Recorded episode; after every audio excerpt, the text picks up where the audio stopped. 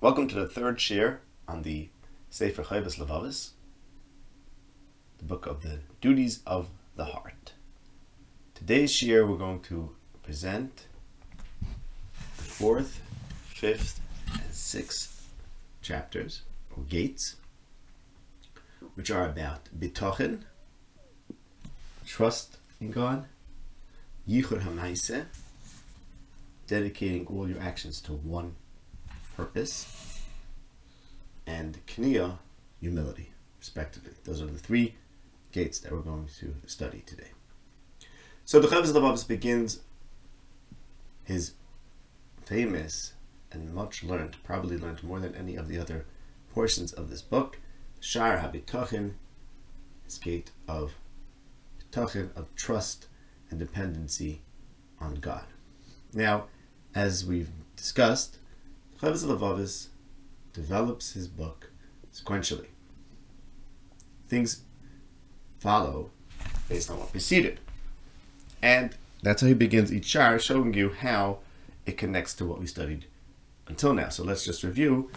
We've seen, of course, the introduction, which talks about the obligations to having mindful worship of God.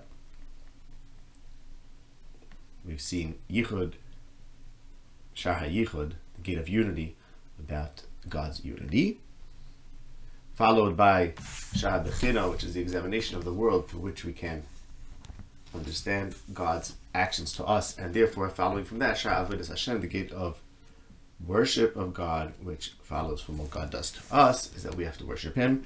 And there was developed, so so far we've developed what God is, what He does to us, and what we have to do to Him. That's basically, in a nutshell, what has been developed so far. Following that comes Bitachon, trust. Why? Because, says the Chovos HaLevavos, after accepting the duty to worship God, follows the thing that is the most severe, the most important for the one who's worshiping God, which is trusting Him completely. So this follows upon worship. And the Chovos HaLevavos begins by saying that this state of mind, which of course is going to explore and explain how to reach it, et cetera, what it's all about, involves great benefit. Why is it so beneficial to have this state of trustingness?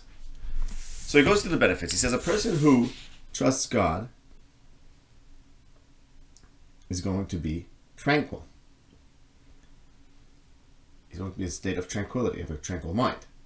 While someone who trusts other than God will lose divine providence. So here he asserts that trusting God is what makes a person earn his providence, while if you trust in something other than God, instead of there being providential care for you from God, you will instead be left in the hands of whatever it is that you trust Him, trust in. If you trust in yourself, then God will leave you to be controlled by your own power, and when you when you run out of energy and you're not able to do something, you will in fact not be able to get what you need. If you trust in your wealth, well, you will lose your wealth.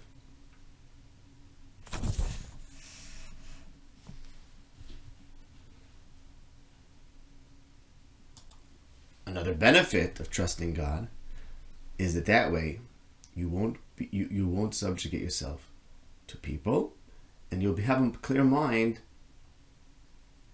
and the ability to dedicate yourself to what's important, serving Hashem, and you won't care about what people think. Additionally, it will take your mind off this world and focus you on the next world, because you're basically not dependent. You recognize your dependence not on this world but on God. And then he does a very interesting thing.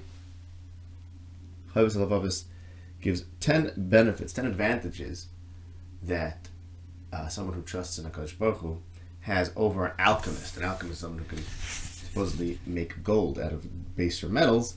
And it's a very interesting passage where he says, okay, why is it better to be to have trust in God than be an alchemist? Basically, if you could make money out of nothing. And he shows that even then, there are advantages. And of course, this basically points to the idea that ultimately God is the basic source of everything, and therefore anything as, as secure as it might seem below God is not going to get you there. For example, he says, the alchemist requires some means to develop his riches, while dependence on God is the source of all means. The alchemist has to engage in his craft, which is dangerous. It involves chemicals. Uh, it involves the risks to his health. He's afraid of being caught, et cetera, et cetera, things like that. Okay.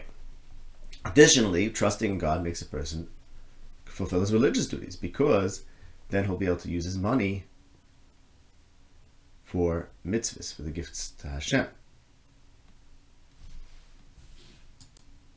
His wealth won't cause him to forget about Hashem, and if he loses it, he will still thank Hashem. In this world, just of this life, is the benefit of being trusting Hashem, which is that a person is tranquil and not worried about the worries of the world. He has menucha, and he's always calm. Additionally, he doesn't exert himself in kinds of journeys that can, in order to become wealthy, which are dangerous, because he recognizes that the source of all his wealth and success comes from Hashem. He won't, he won't engage in kind of work which is dangerous. What kind of work will he engage in? That which is most pleasant and honorable and easy, and enables him to fulfill his religious duties. If something evil befalls him, an illness or the like, he doesn't concern him, it doesn't bother him, because he knows that God is choosing for him and God knows best. So he's always happy, even if something happens that's against his nature.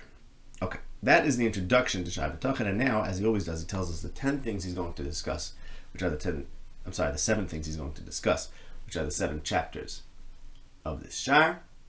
And those are: what Bitachon is, what does it mean to trust God?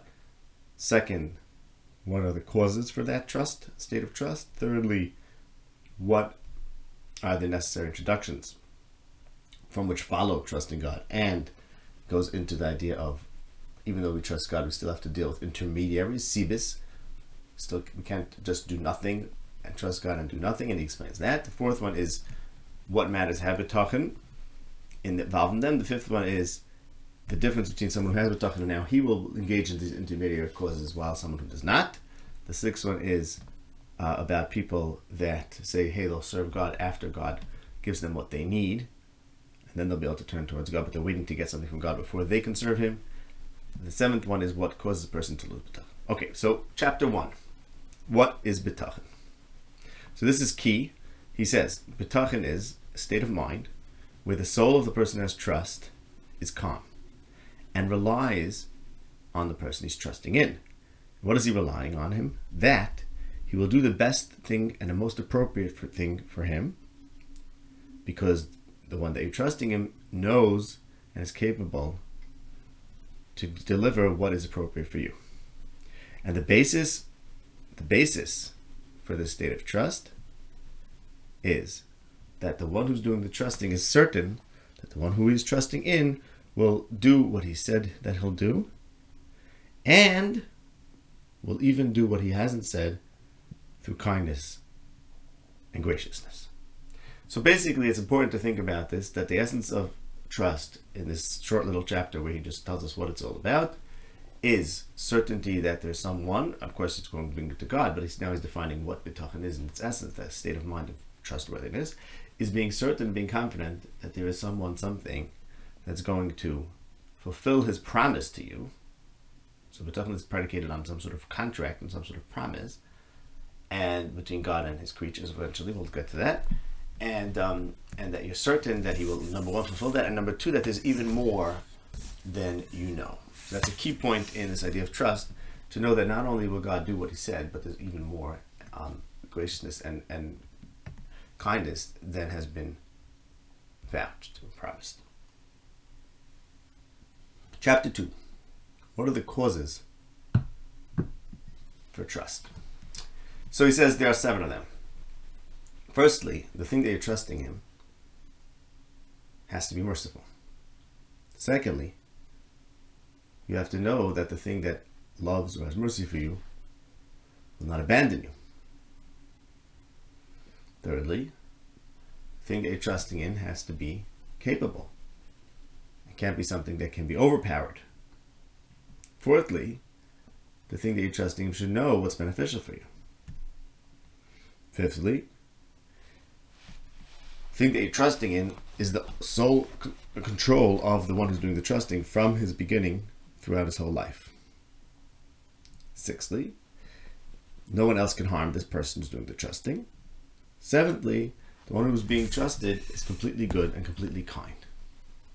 And then he shows, so if you have all these conditions, then you have something to trust in. And then he shows that all these seven conditions do not apply to anything but for God. First, he brings verses, psukim, for each of them. The fact that God is merciful, it brings many psukim for that.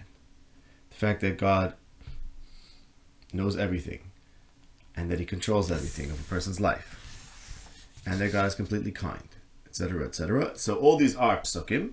And then he says, besides for these being psukim, it's also logical that all these things apply to God. And when you know this about God and you think about this, then you trust, you will trust God completely and depend on him completely and not judge him.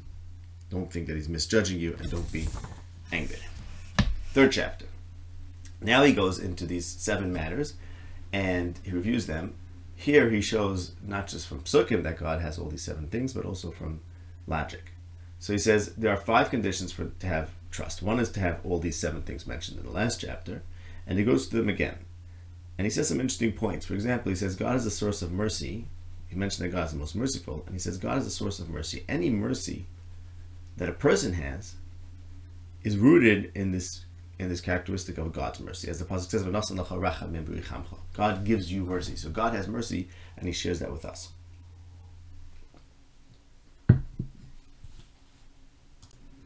God knows, certainly knows what's good for his creatures, for his creations, because he created them. God does such kindness to us, as we learned through the gate of examination. And everything that happens, happens through God's decree. And here's a key point, because here's something that he gets back to a few times. There are intermediate causes. We can explain how something happens based on nature. So he says, yes, everything has causes, but ultimately everything traces back to God's decree. And we see the most immediate cause, or the, or the proximate cause, and we think that's actually what's causing something, while the proximate cause is in fact too weak, too insignificant to cause the result. And he gives some examples of that. He says, in nature, you can see you could plant one kernel of wheat, and from that grows three hundred stalks. And each stalk has about thirty kernels. So that's not something we can at least grasp intuitively by just looking at the proximate cause. We have to realize that there's always something preceding that, there's something deeper than the proximate cause, and therefore we have to understand that ultimately everything's rooted back in God's decree, in God's will. Therefore the only thing we should think about is that, is God's will. God looks at everything and doesn't miss anything and knows what a person's thinking. Therefore, person should not just pay lip service to trust in God, but he has to actually trust in him in his mind. A person should trust solely in God and not include anything else in this trust. This idea of shituf, of, of trusting God along with something else, is incomplete trust. The fourth thing necessary for someone to have trust in God is for him to do his obligations towards God. To keep the Torah, to keep the mitzvahs, just as you wish Hashem, whom you trust, to do your desire. Someone who will trust in God, but at the same time is rebelling against him, is being foolish, by analogy of someone who trusts a person to do good to him, but if he doesn't do what that person wants, he cannot expect him to deliver.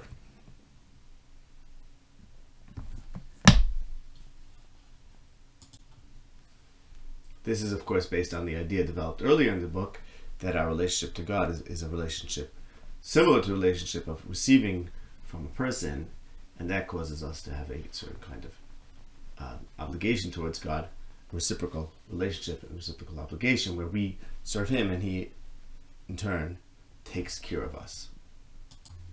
And then he goes into the idea of causes. So everything happens through intermediate causes. For example, if there's food but we don't actually go ahead and put it into our mouths, we won't survive.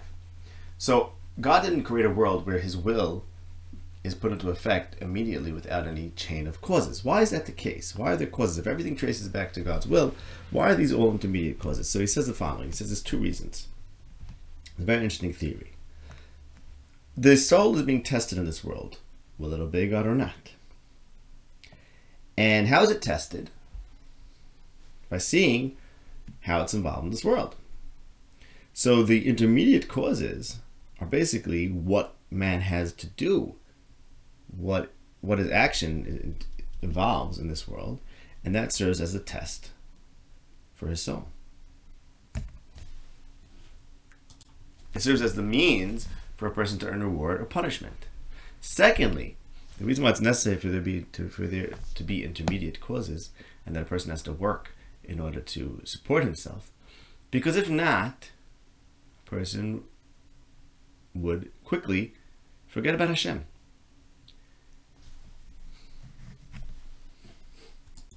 It's important that the person should have something to be involved in. This way the person is involved in this world and the next. He's involved in taking care of himself in this world. He's involved in taking care of himself in the next world. And he's not looking for something that he can't understand.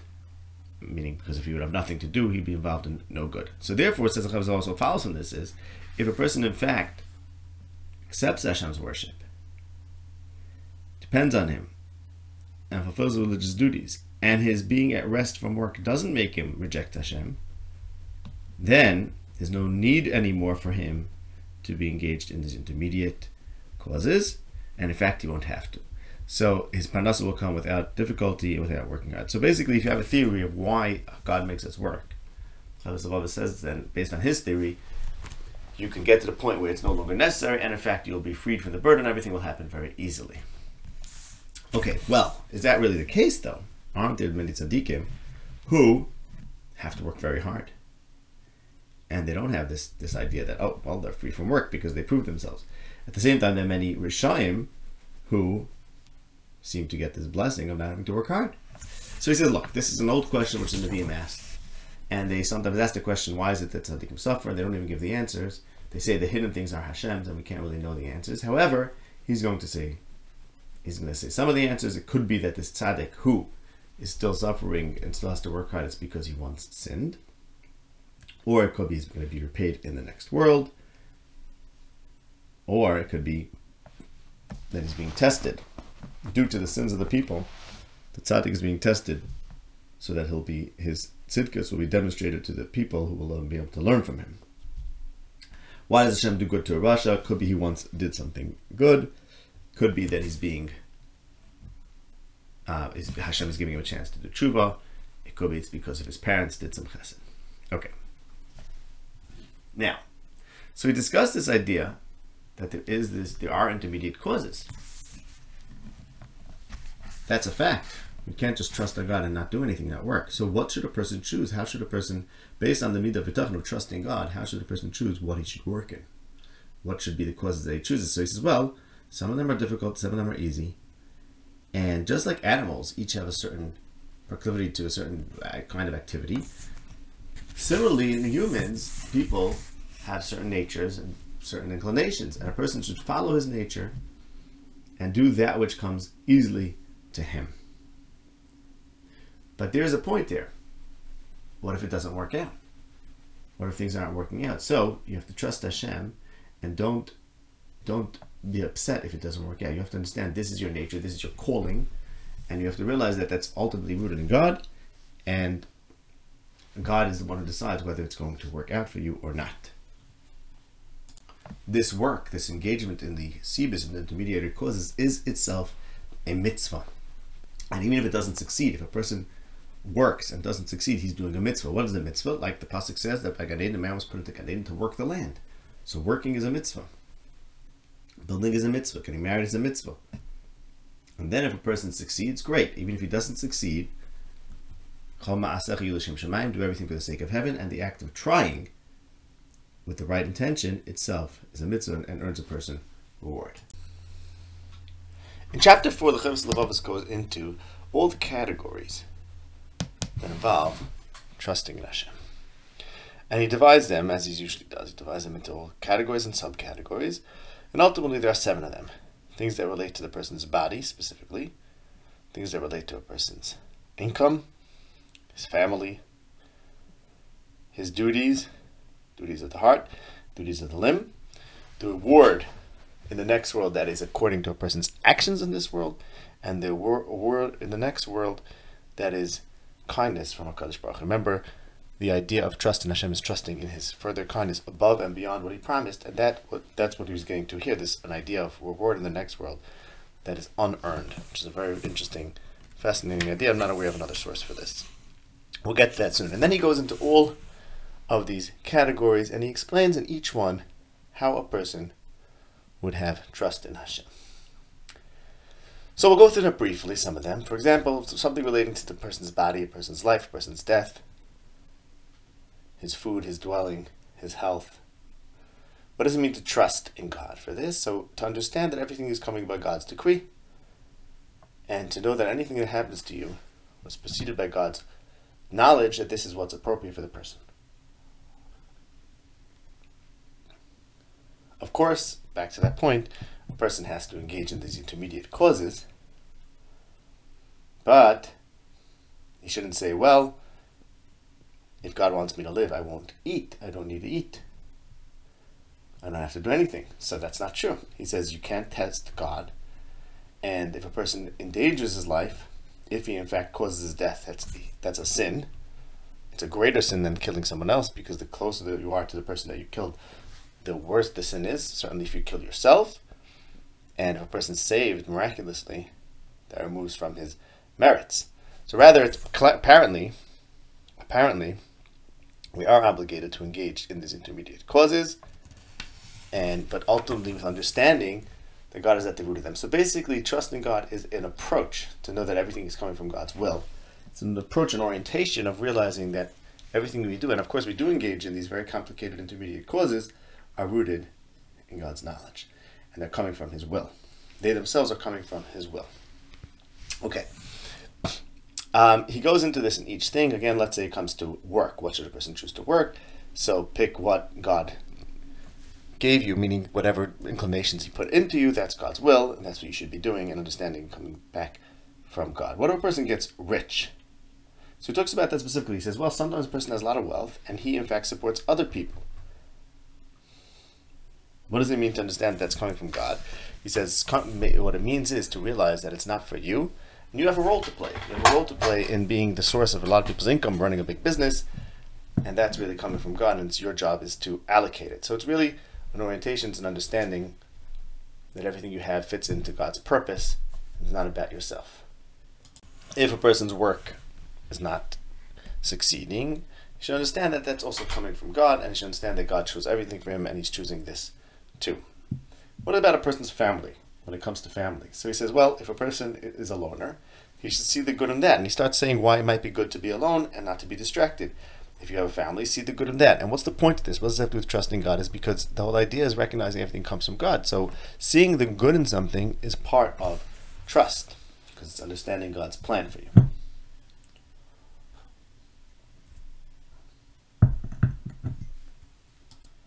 Now, when it comes to trusting Hashem regarding our duties to Him, so he says, well, those things which are our obligations, can't trust Hashem about those, because those are something that He gave to us, and that's where free will, b'char t'v'chaim, comes in. We were, we are commanded to make these choices. Now, we are obligated to make the good choices, whether they can work for us or not. We can't wait for the circumstances to be in place. We can't say, well, God will give me the right circumstances and I'll make the right choice. Our job is, our obligation is to make the right choices regarding the mitzvahs, and then hopefully have the opportunities to put them into effect. And he says a very interesting way to look at the difference between mitzvahs and, and everything else. Everything else in the world, where the Torah doesn't tell us explicitly what to do, it doesn't tell us what cause, what intermediate cause is the right one to use. We don't know which work we should go into, or how we should keep ourselves healthy. So therefore we have to say, well, it goes back to God. While it comes to the things that the Torah delineates us, tells us exactly what to do, the Torah in those cases gave it to us, gave that information to us of what is correct and what is right. So therefore that's not something that we say, well, let's give it back to God and let's rely on Him. That's something that He's actually, as it were, relying on us. Now he gets to a very interesting thing. Trusting God regarding payment in the next world. Okay, so now he goes into reward in general. And he says there's two kinds of reward for mitzvahs. In this world and the next world. Now, the reward in the next world, which actions earn which reward, the Torah doesn't tell specifically. In general, the nation gets rewarded um, for, for doing good, but it doesn't tell us specifically how. The reward and punishment in the next world is not delineated in the Torah at all. Why? So he gives many reasons, which other thinkers bring up, take up too, but he brings many reasons why the reward of the next world is not mentioned in the Torah. So he says like this, number one, the soul, the nature of the soul is unknown to us. Certainly, we can't understand the pleasure or pain when the soul is no longer connected to the body. So therefore, Torah can't explain it. Secondly, the idea that there's reward and punishment in the next world is something we have by tradition from the prophets, and the wise men know it through their logic. So therefore, it doesn't want to mention the Sefer in the book because it relies on this tradition. Secondly, the nation, when it got the Torah, was at a level where it wasn't able to understand these kinds of sophisticated ideas. And therefore, just like when a person is raising a child, you, fir you first tell him, you first give him some incentives to do the good, which are on his level. You're not going to encourage a child to do good with philosophy by teaching him about the, the, the worth of doing the good. Similarly, when it came to the nation that was in its original stages of development, God incentivized us with immediate reward and punishment. And eventually, knowing that eventually we'll understand about the world to come. And then here he throws in here, incidentally, he adds that dissimilar when it comes to corporeality of Kadosh Baruch Hu. The Apsukim that talk about HaKadosh Baruch Hu being corp having a guf. And eventually the nation had to come and understand that that's not the case, and it's only parabolic. It's meant as a parable. Well, it's not literal, but the nation at that level had to hear something very simple where they, that they were able to understand and eventually um, surpass. This idea, by the way, that the same way you uh, educate a child and you start off with baser kind of desires and you eventually reach and educate him and make him do things for the better reasons, this is idea picked up in the Rambam's introduction to Chelek, where he talks about the, the, the world to come and how that's the ultimate reward, while doing things Shalei Lishma is, is, is equivalent to a child who's taught to do things for all the wrong reasons till he's ready to understand the right reasons to do things. Similarly, sorry, furthermore, says says Chovos HaLevavos, another reason why Olam Haba is not mentioned, the world to come is not mentioned in the Torah, because, and this is a fascinating point, the reward in the world to come is not earned only by a person doing good actions. Now, two more things necessary. This is also not something that I recognize from anywhere else. One of them is that you have to, this person, to, order, to earn the world to come, you have to also enable other people to serve Hashem. And it brings psukim, matzdiki harabim kekachavim la'olam va'ad. You have to be from the matzdiki harabim, from someone who makes the public into tzaddikim in order to be like a star and be eternal. So you have to get other people to serve Hashem, and that's when you deserve uh, the world to come. Secondly, another thing that's necessary to earn the world to come is Hashem's kindness. And that's because even if a person does everything possible, a great number of good deeds, that's not suffice to repay God for any goodness that he does to us in this world. And if, a, and if God would insist on doing everything exactly, paying us exactly what we deserve, then, then, Um, the smallest kindness that God did to us would, would suffice for all the good that we've done. While the converse holds true for punishment. Punishment is absolutely deserved. And therefore, the world to come requires God's kindness. So it's not something that's built, it's not something that's earned. It's something that requires special conditions. And then he says another idea, that the world to come, which is a hidden world, is the reward for hidden actions, the duties of the heart. Very, very important idea. The duties of the heart are what earns a person the world to come, because those are the hidden duties. The revealed duties, which are very known to people, that gets revealed reward in this world. while the inner kind of service gets a hidden reward, which is the word, which is the reward in the world to come. And the proof is, he says, that the nation as a whole is commanded about revealed things, because they can't know what's hidden. People can't know what's hidden in someone else. So there it says, if you fulfill the Torah, you'll get reward in this world. But the hidden matters are given over to Hashem in this world, and then in the next one. And that's why the Pasuk doesn't say it. Another reason why the Pasuk doesn't talk about the reward in the next world is because we're talking to people in this world. So you talk about something that relates to them. Another reason why the reward of the next world is not mentioned in the Torah is because the purpose, the idea of the reward in the next world is being connected to HaKadosh Baruch Hu, being close to His glory, to His splendor. So that's about God having a ratzon, desire in you. So it means the ikkur, the main reward, is that God desires you. And the fact that God desires us is mentioned in the Torah. In B'chukai Zaytaleich, it talks about God will, will desire us. So then it says,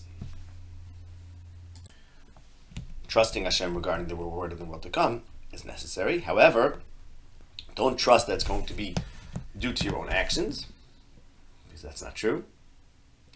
Rather, rather, you have to trust that God will do to you as kindness. You are not responsible. You don't, you're not the one who's earning it by merit. Rather, due to God's kindness. Now, here's a point that he says the following. He says, ultimately, the reward to come comes to, is due to Hashem's kindness, because as I said earlier, if Hashem would do exactly what's fair, you wouldn't earn anything in the world to come. But now he goes on to a seventh point, and he says, a fascinating thing, that in the world to come, besides reward, there's something beyond reward. There's kindness beyond even reward. And how do you earn that? Or how do you how do you have betech? How do you have betachon? Right, we're talking about betachon. So how do you have betachon? How do you trust Hashem about that? So it doesn't mean just trust Hashem will give it to you. You have to reach a level of the Hasidim that earn that. In other words, what he's saying is like this. There's something called unearned reward, but even the unearned reward, which is there as a gift, is given to those who are on the level to receive it. And that level is the Anshe HaPrecious, people who are ascetic and separate from the world. Asceticism, precious, is something that he's going to dedicate the ninth gate towards. That's the ninth, that's the one right before love of God, so it's a very advanced stage. And this idea of separating yourself from the world is a very important idea to the Chovos HaLevavos, and that's what makes a person a chassid in this context, and makes brings him to love Hashem. Loving Hashem and connecting to Him, such that you're, he says, like a Navi, who's not part of this world. Even in this world you feel lonely and you feel like you want to be with Hashem. That's what makes a person earn this unearned kind of, so I mean, that's an oxymoron there, that's what makes a person receive this gift of the extra reward in the next world. And that's why, this is a fascinating idea, that's why he says people who give up their lives for serving Hashem,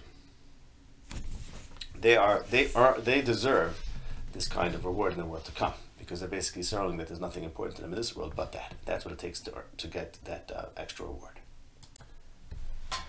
Chapter five, the Chovos HaLevavos goes through the differences between how a person who trusts Hashem will act, how he will act differently than someone who does not.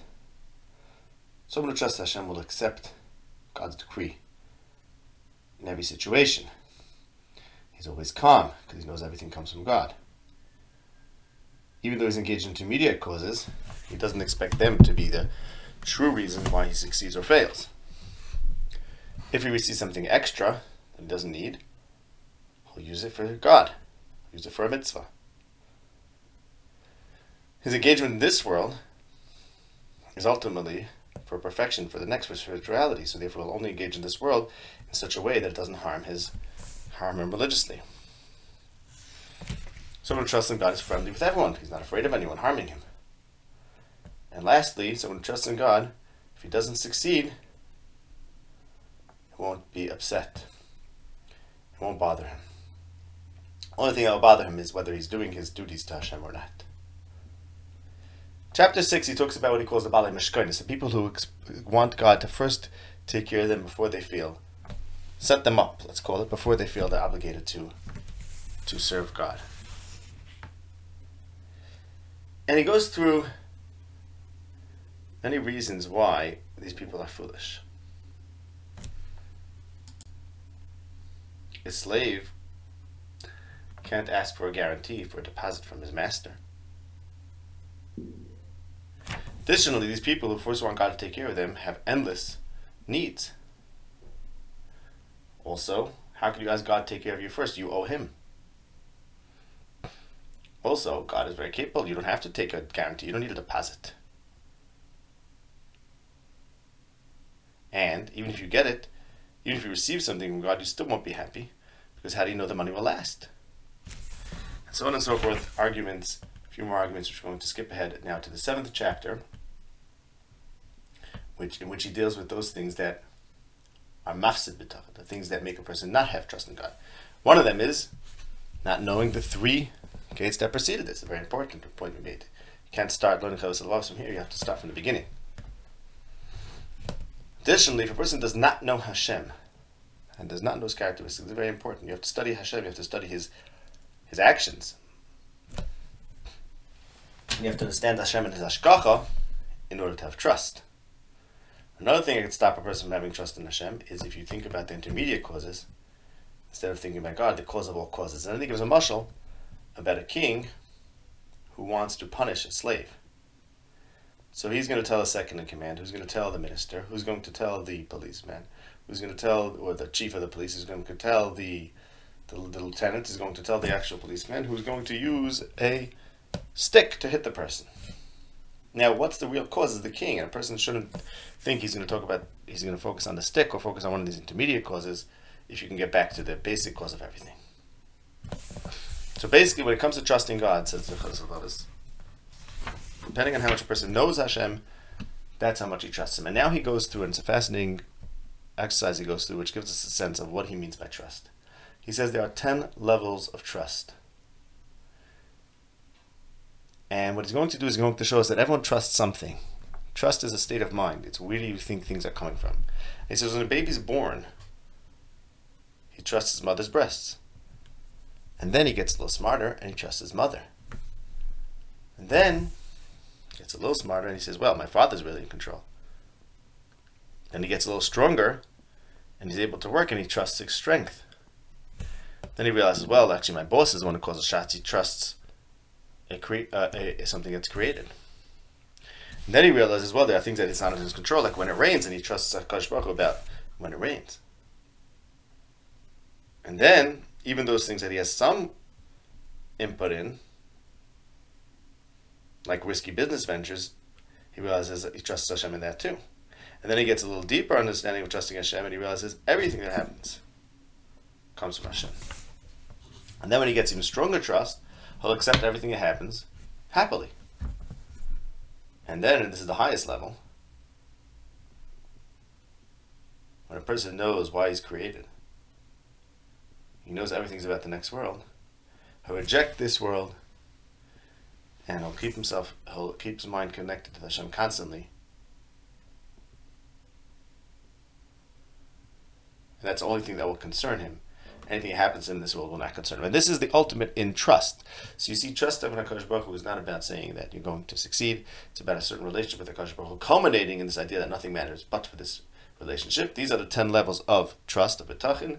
And he says, interestingly, that that's why there are ten, there are ten, um, kinds of expression for bitachon in the Hebrew language: mivtach, mishan, tikva, machzor, techeles, chikoy, smicha, sefer, misod, and kesel, corresponding to these seven levels. Okay, now we have done, we have completed the gate of trust, and now we're up to the next, the next one, which is the Sha'ar HaYichud HaMa'aseh, how to dedicate all a person's actions to God. Why does this follow from trust? Because if you dedicate yourself completely to God, that purifies. purifies the conscience and makes a person not not want to flatter people. In other words, it's a way of dedicating yourself to God. What is it? So he's going to do six things. Chapter one is going to be about what does it mean for your actions to be purely for God. Second chapter is how. Third are, in what actions is that the case? Four is what stops it. Five is how to get rid of those things that stop it. And sixth is the things that occur to you and how to avoid them. So what does it mean? Chapter one, what does it mean for your actions to be pure? It means that, that your intention, revealed and internal, when you, in the actions of serving God, are to do His will and nothing more. So you see how this follows from trust. Chapter two. How? What does it, what causes a person to have, for his actions to be pure for God? There are ten things necessary. Know that God is one, the first chapter. Knowing what God, the first sha'ar. Knowing what God does to us, that's the second one. Accepting, worshiped Him, that's the third one. The fourth thing is to have trust in Him over anything else. So you see how the introductions to this fifth gate, which is purity of action, purity, purity of action, making it dedicated to God, is predicated on knowing the first four. And then, now up to the fifth thing that you need to know. Know that nothing but for God can harm you. Sixth is that it shouldn't matter to you whether people praise you or or not. It shouldn't care what people think about you. Seventh, don't try to be, don't try to get ahead among people. Eighth is to empty your mind from this world when you're thinking about the next world, so to be completely empty of thoughts of this world. And ninth is to fear God. And tenth is that anything that your evil inclination brings to your mind, you should think about intelligently. Chapter three, what actions require purity of, of, of activity? It says all the revealed actions, because those you might do for the wrong reason. You might do them because you might care what people think. But when it comes to duties of the heart, those are not known to anyone but for God. So when it comes to duties of the heart, there's no problem of are they pure, are they not pure. Chapter four, what makes a person not to have his actions be pure? Either because he doesn't know Hashem and His goodness, or you don't know the mitzvahs. And then there's the Yetzirah, which gives you all sorts of ideas and, and distances you from the world to come, from the world of spirituality, and makes you consider things in this world. If you don't know Hashem, don't understand what Hashem is, then you must be, you're doing things for people, because you don't understand what Hashem is. And then just like a person who worships idols does that because he doesn't know what Hashem is, so too a person doesn't know what Hashem is, and therefore he does things for people. And in fact, Chovos HaLevavos says that a person who does idol worship, there are four ways that he is superior to someone who's faking and, and worshiping Hashem without knowing what Hashem is and really thinking about people. Because an idol worshiper doesn't have a Navi telling him why what he's doing is wrong. But if you're following the Torah, which tells you not to serve other people with Hashem or not to do things for other people, then, you, then you're being warned. An idol worshiper is not worshiping someone who rebels against Hashem, but someone who worships people, meaning he does things for people's, for people to praise him, is worshiping people, th- things who actually rebel against Hashem. Someone who worships idols only worships one thing, while someone who cares about other people has an infinite things that he worships, that he reveres. An idol worshiper doesn't hide from people, so everyone knows he's an idol worshiper.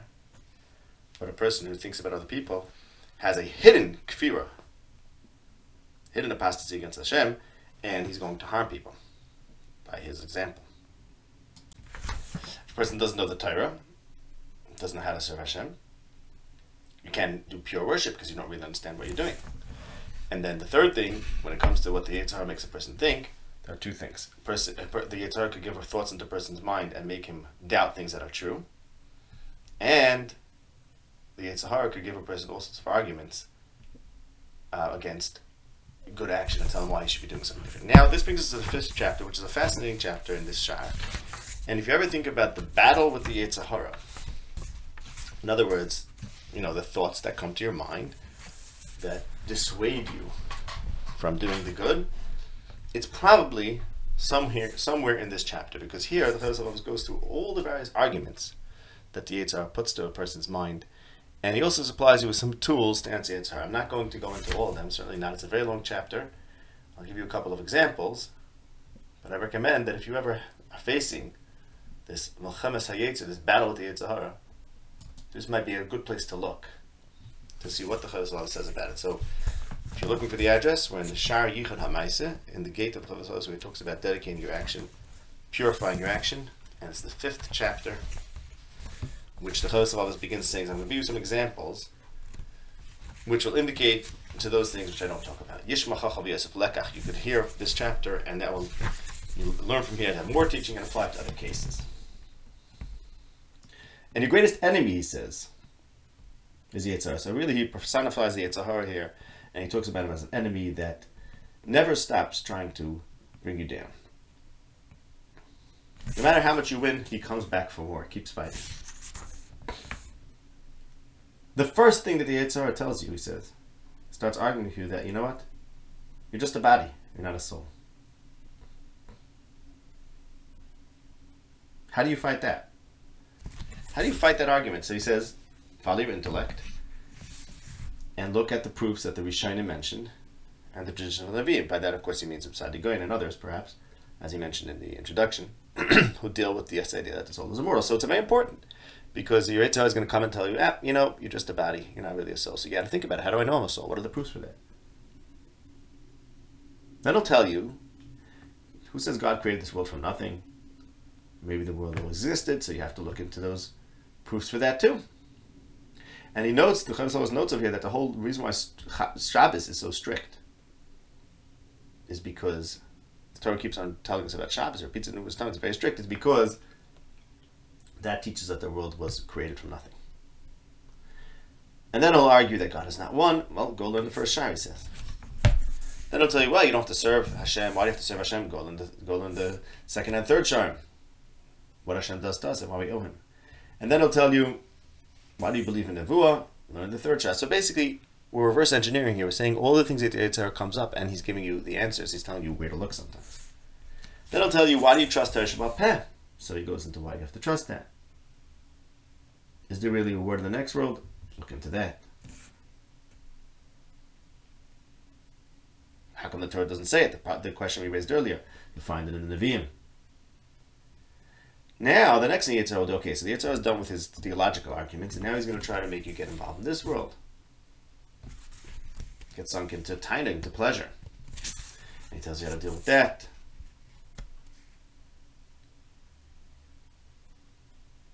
The Yetzirah is going to try to bring you proofs. He'll bring you proofs from Psukim. And of course, this is all internal. This is what happens to a person's mind. There's all the doubts that happens to a person, but it's really interesting to look at it this way, as if you have this enemy that you're fighting with. And again, you can use the Chovos HaLevavos here and his, what he talks about at length, you can use it in your battle with the Yetzirah. He might tell you,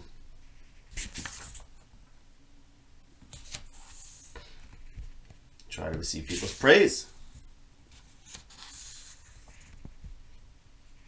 He might tell you, when he sees you engaged in learning or prayer, he'll start bringing ideas of this world to your mind. And that's a beautiful description there of something we're all familiar with, that as soon as you want to dedicate, think about something important in the next world, that's when you start thinking about your business and all the things you have to take care of. Then he'll tell you, you know what? He'll go the other way. He'll say, oh, you have to avoid people completely and hide all your good actions so nobody praises you. And you, you have to answer and say, well, some actions involve the public, and those I shouldn't hide. Then he'll tell you, you know what? You are such a great person. You deserve the world to come. And he'll try to make you serve God in order to get re to receive reward.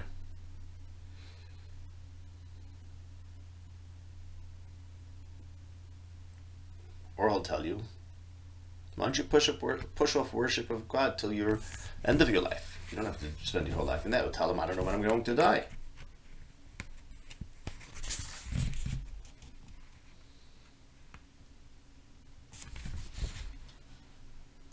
I'll tell you the greatest person ever, that you're so wonderful in your worship of God, and you have to respond and say why other people are better than you. If you if you succeed in, in studying Chachma, he'll tell you you've already succeeded, you don't have to do more. Or he'll make you jealous of people who have succeeded more than you.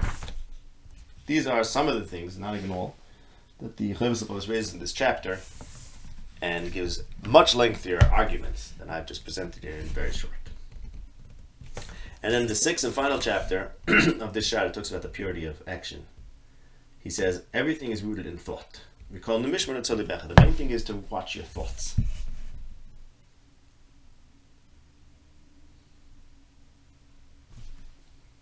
A thought that comes to mind, purify it and test it. See if it's correct. Because those are where, those are ultimately what influence you. This, as he says, is very. He ends by saying he only mentioned the ma'at meharbe. He hasn't mentioned a lot. Only a little bit. Some examples. And this is the end of the fifth Sha'ar. This brings us to the sixth Sha'ar, which is about kiniyah. Kiniyah means humility, being humble in front of God. Now, why does this follow having pure action? Because the the the the, the problem, the most gravest difficulty in having pure action is haughtiness. Humility is very important for purity of action. So that follows from purity of action. And he says it's in fact humility to God, in front of God, is the main service, being a slave to God. Because that is declaring God as the master and you as the slave. Additionally, humility is very important because that way you don't lord it over people. There are ten things that he's going to talk about in this gate. What is this humility? What are its parts? How is it achieved? When should it be used? How to how to uh, how to get to this characteristic? How to act? When to do it? When not? Whether humility follows good characteristics or good characteristics follow humility? Can a person have in his mind humility and haughtiness? And what the purpose is in this world? Okay, chapter one. What is humility? It's a lowliness of the soul, recognizing how it's not doesn't have great worth. It's part of the soul. It's characteristic of the soul. That when a person has this characteristic, it will eventually be seen on his limbs, how he talks, how he acts. Chapter two. Humility is comprised of three parts. The first part, he says, includes humans and even animals, which is that when something happens to a person or an animal, something harmful, and a person doesn't know how to save himself or the animal, the person gets lowly. But that's not really called humility. That's just a weakness of the soul.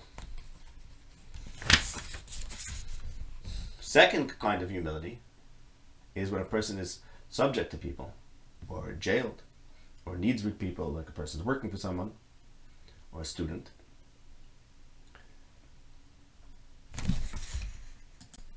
So this kind of humility is natural and necessary, but it's not necessarily a great level, because it's not always the case and it's not applied to all people. The third one is humility to God, and that includes all people at all times. This person who's humble is what's called anav. He gives all the terms used in the Tanakh for this person. Anav, nivzeh, beinav, tzanua, dako, shvalruach, ruachnishbar, nidke, rachlevav, nechelevav, levnishbar, v'nefeshach. Of course, the prevalence of all these terms in Tanakh shows us how it's a very important fundamental midah, relationship to God. So he's going to be talking about this third level of humility. And here he says, he ends this second chapter here by saying, one who achieves this humility is close to being before God and being beloved by God. As the Pasuk says, if a person's on this level, then God wants him, desires him. Chapter three, if a person is haughty, there are ten things that are going to make him humble. If he gets weak or sick, if he gets if he if, if he gets poor, if someone else does good to him, if he owes a debt and he can't pay it, if he's jailed, if he's enslaved, if he suffers, when he recognizes how much Hashem has done good to him and how he hasn't paid, repaid him, if he suffers from Hashem through Yisurin, and when he feels that death is approaching. Those are four things that can humble a haughty person. Chapter four. What do you use it for? Where do you use this midah of humility? So he says there are seven places where it's used. Dealing with people and doing kind to them. When you meet people that know Hashem and good people, respect them. If people praise you, you should be humble and recognize that you've done sins and God has forgiven you for them. If people talk about how the evil that you've done, you should thank Hashem. Say, that's a kapara. It atones for me. If Hashem does good to you, you should be humble. Because the more Hashem does good to you, you recognize how much you owe Hashem. And not only that, sometimes receiving God's goodness can end up being a problem for you. It could be a test. It could cause you to sin. If you learn the Torah and you see the promises and the threats and you know that you're not living up to it, that should make you humble. And the seventh is, if you're appointed to do something of service of Hashem, tefillah, tzedakah, or a mitzvah, don't do it and be proud, Rather, be humble in front of Hashem in your revealed sense and in your inside, and don't value yourself relative to some relative to the degree that you have to serve Hashem. You should recognize that you're not valued. Chapter five. How does a person reach humility? So it's by thinking about seven things. First of all, thinking about where you come from, from semen and blood. And you're born as a baby and weak. Secondly, think about all the difficulties that will happen to you in this world. Hunger, thirst, illness, cold, heat. Thirdly, think about eventually you're going to die and be in the grave. Fourthly, think about all the kindness that God has done to you and how much you owe Him. And how much you haven't done what you have to do. That will make you humble. Fifthly, when you think about the greatness of HaKadosh Baruch Hu, who sees everything. And you think about this, he says, a very interesting uh, exercise here. We have some things about the early generations, Tanoim. Let's say Yunus Ben Azil, when he talked in Torah, when he was Derish B'Torah, birds would fly over and be burnt. The Nevi'im were greater than them. Undoubtedly, the Nevi'im were greater than Yunus Ben Azil, and the Nevi'im who would meet a Malach would be very frightened, as we have in the Torah. The Malach and the angels bow before Hashem. So this should give you a sense of the greatness of Hashem. And even just looking at Hashem's actions, the sun and the moon, the stars and the spheres and the earth, gives a sense of Hashem's greatness. And think about yourself in relation to all of humanity, and all of humanity to the earth, and all of the earth to the sphere of the moon, and the sphere of the moon to the greatest sphere, the outer sphere, and all of these relative to God. And you realize that we're worth nothing, and you'll be humble. Sixthly, if you read the book of Hashem, the Torah, and you recognize the great punishment for those who are haughty, you will make yourself humble. Seventh, when you see how the great can fall in this world, and the rich can become poor, proud foundations can be destroyed, that will make you humble. If you always keep these seven, one of these seven things in your mind, I'm sorry, if you always keep all of these seven things in your mind, you will be an anav, you will be humble, and it will be natural to you. Chapter six, how does a humble person have to act? Number one, he has to know God's kindness to him. Number two, he has to know the obligations of the Torah and has to study it. Number three, he has to be patient when people say things that make them that are, that that are unacceptable to him, say negative things about him. He has to accept that. Number four, he does kindness to people and does good to people. He thinks kindly about people. Number five, he's humble when it comes to this world. Number six, when it comes to matters of the next world, he's very ambitious. He's not satisfied, satisfied with whatever he has. Number seven, when it comes to relationships to people,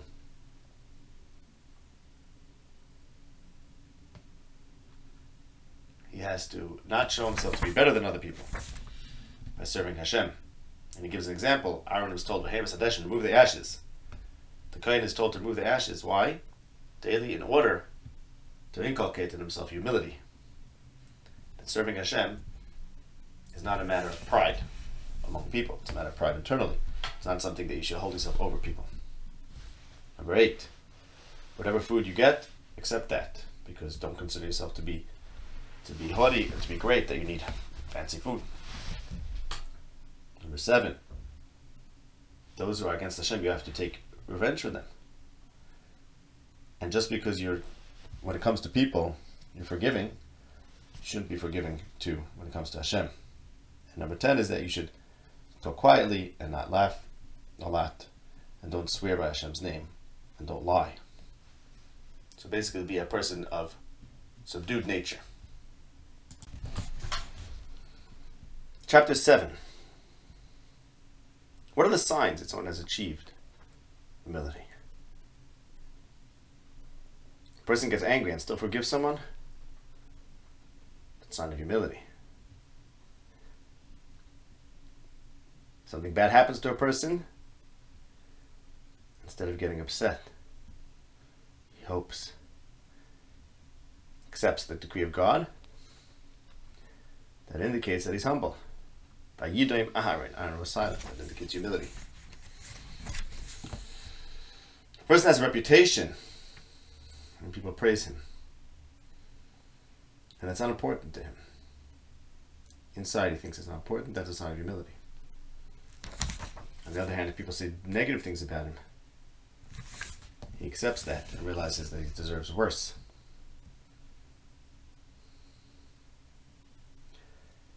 Here's where Chovos HaLevavos says something about Lashon Hara. He says that if a person says something negative about a person, about someone else, then he gets punished for his sins. And he says the tzaddik said that many people are going to come to the day of judgment, and they'll find in their books of merits, merits that they haven't done, and they'll say, I didn't do this. And I say, well, no, those who said, spoke negatively about you did these good things, and you receive the reward for them. And the one who said Lashon Hara is going to get up there to judgment, and these merits are going to be missing from his books, and say, yeah, because when you spoke negatively about someone, they were transferred to him.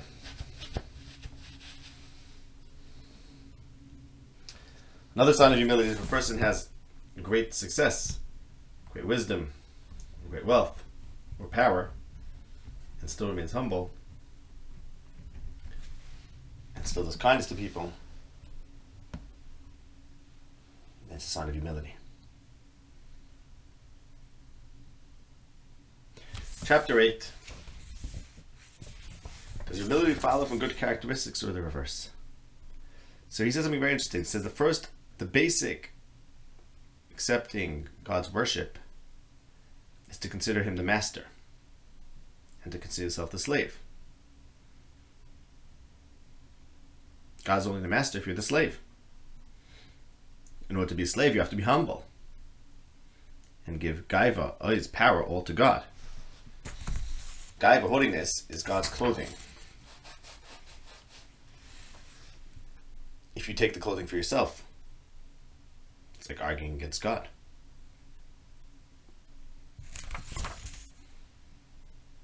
Therefore, then, everything is based on considering God the master and being humble. It follows, then, that all good actions, all good characteristics and mitzvahs follow humility, and not the reverse. And for that reason, the beginning of repentance, which is the next gate, which we're not going to do today, is humility. Chapter nine. Can a person have holiness and humility? It says depends. Two types of holiness. There's physical holiness about your body, and there's holiness about spirituality. Any holiness that comes from the physical world automatically negates the possibility of humility. Each one, they're mutually exclusive. Because if you understood your status in this world, you wouldn't be able to be holy about it. But holiness, when it comes to religious and spiritual matters, it depends. One of them is good and one of them is bad. The negative one,